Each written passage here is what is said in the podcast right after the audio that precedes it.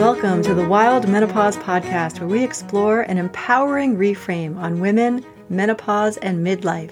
I'm Diane Shepard, certified holistic sexuality coach, and I call menopause the passion portal, a sexual and spiritual rebirth into the richest, most creative, and sexiest chapter of a woman's life. If you're entering perimenopause, immersed in menopause, or postmenopausal, and you're ready to rock your third chapter like a queen, this podcast is for you. Are you done with feeling like you're being put out to pasture?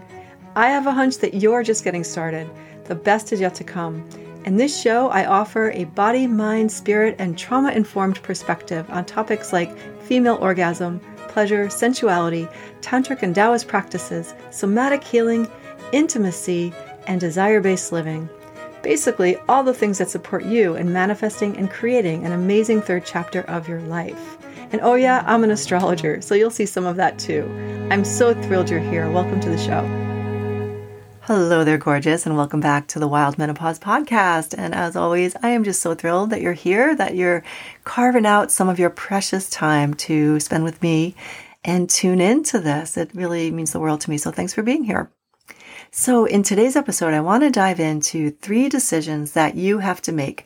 Now, I don't mean you, I mean we, actually. I want to reframe that, that we have to make because these are decisions that we, we have to make on a continual basis if we want to truly heal our relationship to our sensuality, reclaim our pleasure, and really thrive in our lives as the goddesses we were born to be, right? So I found that these three decisions can make all the difference and they're really essential to help us align with our desires, right? See, I really believe that um, this pla- this path, the path, path of pleasure and sensual reclamation, sensual sovereignty, if you will. You could also say the path of the sacred feminine, if that resonates. Um, it's a yoga path. It's a legit yoga path. It's a path of sensual healing and embodiment and enlightenment. There is definitely a sacred function to this. And it's deep work, right? I'm not going to lie. So it's a yoga path. It's not a one and done. This is um, an ongoing unfolding, an ongoing discovery of who you are at the core an ongoing discovery of the amazing vessel of your body, this incredible, beautiful sacred vessel that is carrying your soul through this lifetime. Um, just continuing to discover more and more, layer by layer, the magic, the mystery, the power of this incredible body and the sacredness of that. These, there's so many portals into the sacred in our body, especially when we're talking our sensual anatomy or erotic anatomy, if you will. So, um, yeah, it's, it's a yoga path, right? And just as in any spiritual path, spiritual journey, there are decisions that we have to keep making, keep aligning with, realigning with, right? Because that's, that's the path, right? We just keep, um, going like in a meditation practice. You might be in the zone and then get distracted and then you come right back, right? And then you come right back again to your meditation cushion and and um, come back to the practice. So this is how I view this work. So the three decisions that we need to make are number one, we have to decide again, again and again that we are sensual beings. So you have to decide, you have to decide that you are a sensual being and that pleasure is essential. I'm of the belief that we are all sensual beings, that we, our sensuality really exists for a reason, right? That it's not a mistake. We are designed and wired for pleasure. And um, to reclaim that, to decide I am a sensual being is a really big deal, right? This is some, this is some heavy lifting in terms of mindset, some deep psychological work. And, um, if you're like everyone I know, you've you've had heavy conditioning around this, right? All the myths we have about our sensuality. That it's shameful, that it's frivolous, that it's dangerous. So much has been put on us since very young children.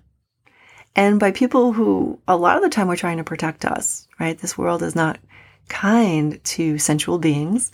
But when we make that decision And nobody can make it for us. But when you make that decision and no one can make it for you, you start to shift things in your body on a cellular level. You'll feel it. You start to really operate from a different frequency when you truly decide this I am essential being. And once you make that decision, you start to get curious. Wow, what does give me pleasure? And that's where the fun begins. Get curious and explore what does pleasure really mean to me? What flavors of pleasure really truly nourish me as a sensual being? So, so decision number two that we have to make, and this is a big one too. We have to decide that pleasure is our responsibility. Now that, that can be triggering. So just, just, it was for me initially. Just let that land for a moment. It's our responsibility right? We have to decide to do it for us, and nobody can do it for us. We can absolutely experience pleasure with others 100%, but the decision has to be ours that we take responsibility for our pleasure. And this is deep, again, deep psychological work. This is deep healing work and a very bold decision to make that choice of owning you know, your agency in your pleasure. It's just so key.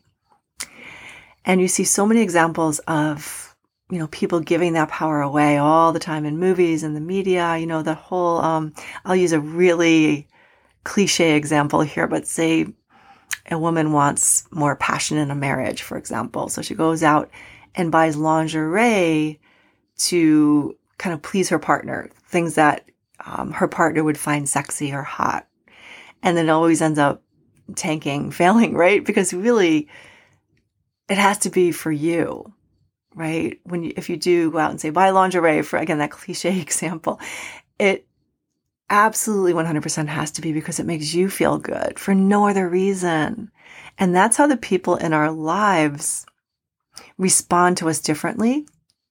And um, they either you know fall out of our lives or get closer to us it's it just automatically aligns everybody when we really embody that power and choose that agency that i'm going to do this for me you know whatever that is whatever the pleasure your body is craving your soul is craving when you really decide to to take it for you it it just empowers you on such a deep level and again also a decision that we have to keep making again and again because this world will try to throw you off of that constantly, right? You're always taught to seek pleasure outside of yourself or make it about other people, you know, twist yourself into a pretzel, fit yourself into some kind of mold, and then you'll be loved, right? It's such bullshit. it's really bullshit. The core of self love, I believe, is that self validation of really deciding that pleasure is our responsibility. That's there's a lot there, right? So in and out of the bedroom, there's a there's a lot there. So the third decision I want to talk about is um, that we have to decide to make space for pleasure in our lives. This is really challenging during these these times in history, right? With all the technology, we all feel super super busy. So we have to decide first of all to make the time and there's a few nuances here. We have to make the time for, you know, more spaciousness, of course, so we can really have time to drop into our body, maybe do the healing work we need to do to experience more pleasure, to heal whatever kind of trauma we have happen to be holding. But um, we also have to decide to weave it into our day, right? These are the micro decisions, which I'll talk about when I get to the tips in a moment. But we have to choose to, this is like lifestyle medicine, right? Definitely chunks of time, more spaciousness to do practices, formal practices, but also making those micro decisions throughout your day to choose pleasure. So we have to decide in those two ways to make space for it in our lives. And I want to add to that, we, we also have to decide to make space for it in our physical realm, right? To make space in your house, I'm talking real practical here, that speaks to your sensuality, your inner goddess.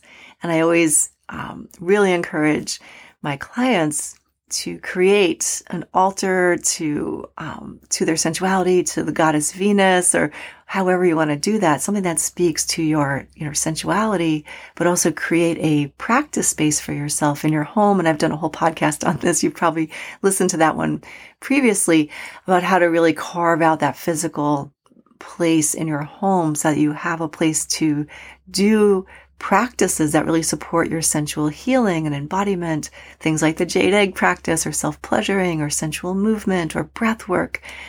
Place in your home, space in your home, create your own temple. This is essential because this is going to really help send signals of safety to your nervous system and just make it more seamless, make it more, again, like lifestyle medicine that's just woven into your life when you can really get those reminders on a daily basis around you that you are a sensual being and that, um, you know, doing practices that support you and that is important. Not only just important, essential, right? Pleasure is essential. Your sensuality, your sensual pleasure is absolutely essential.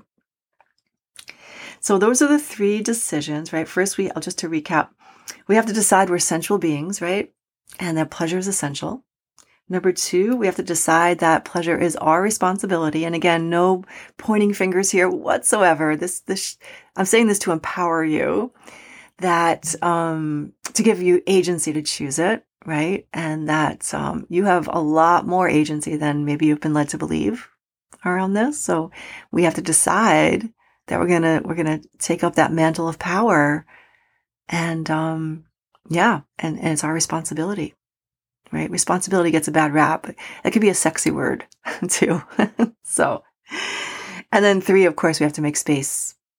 We have to decide to make space in our lives, space for our physical practices uh, in, in terms of schedule and um, choosing micro doses throughout our day, weaving it in, making space that way, and also physical space, making a temple in your home.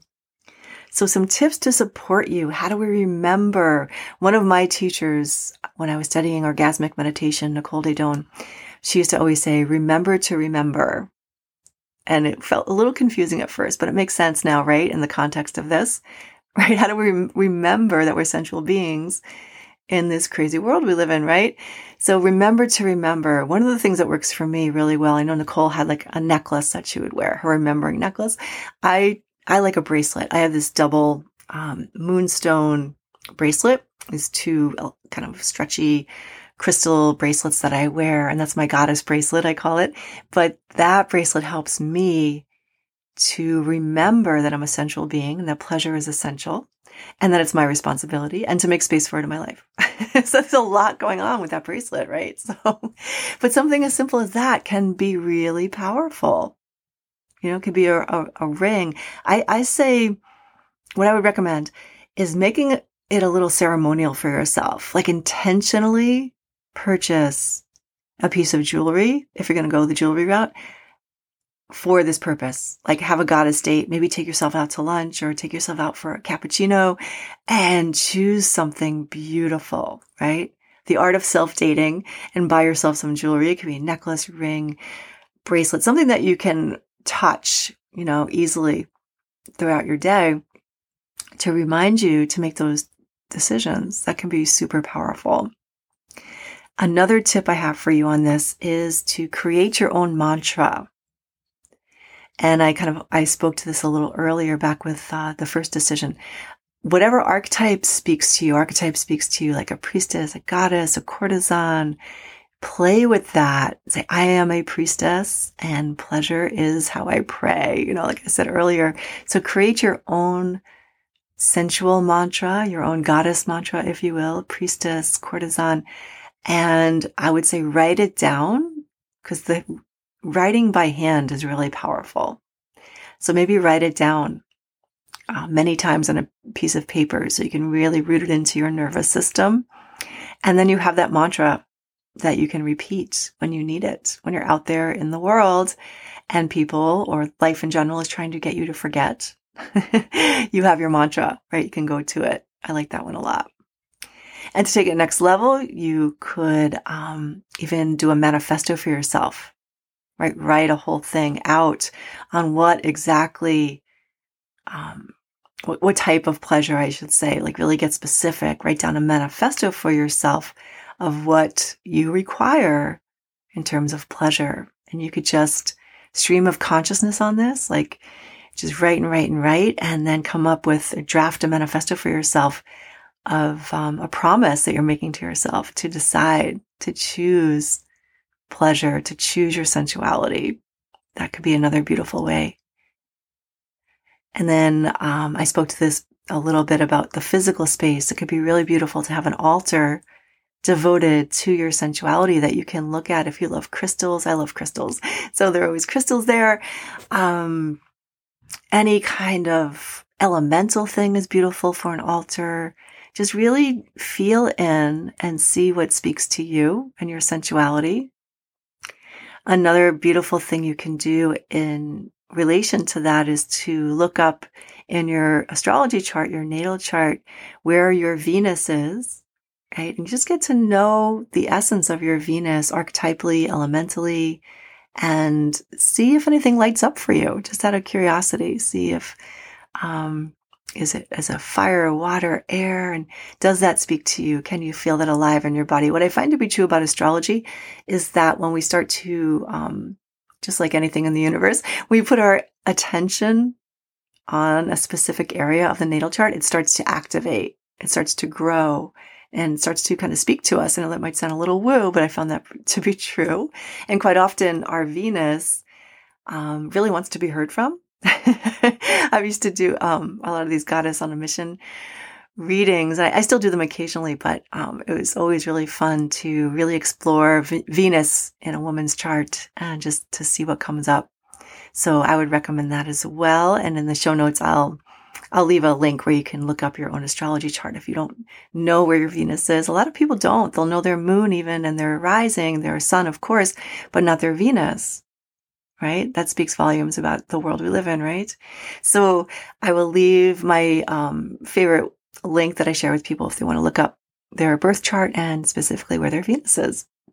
It can be super fun.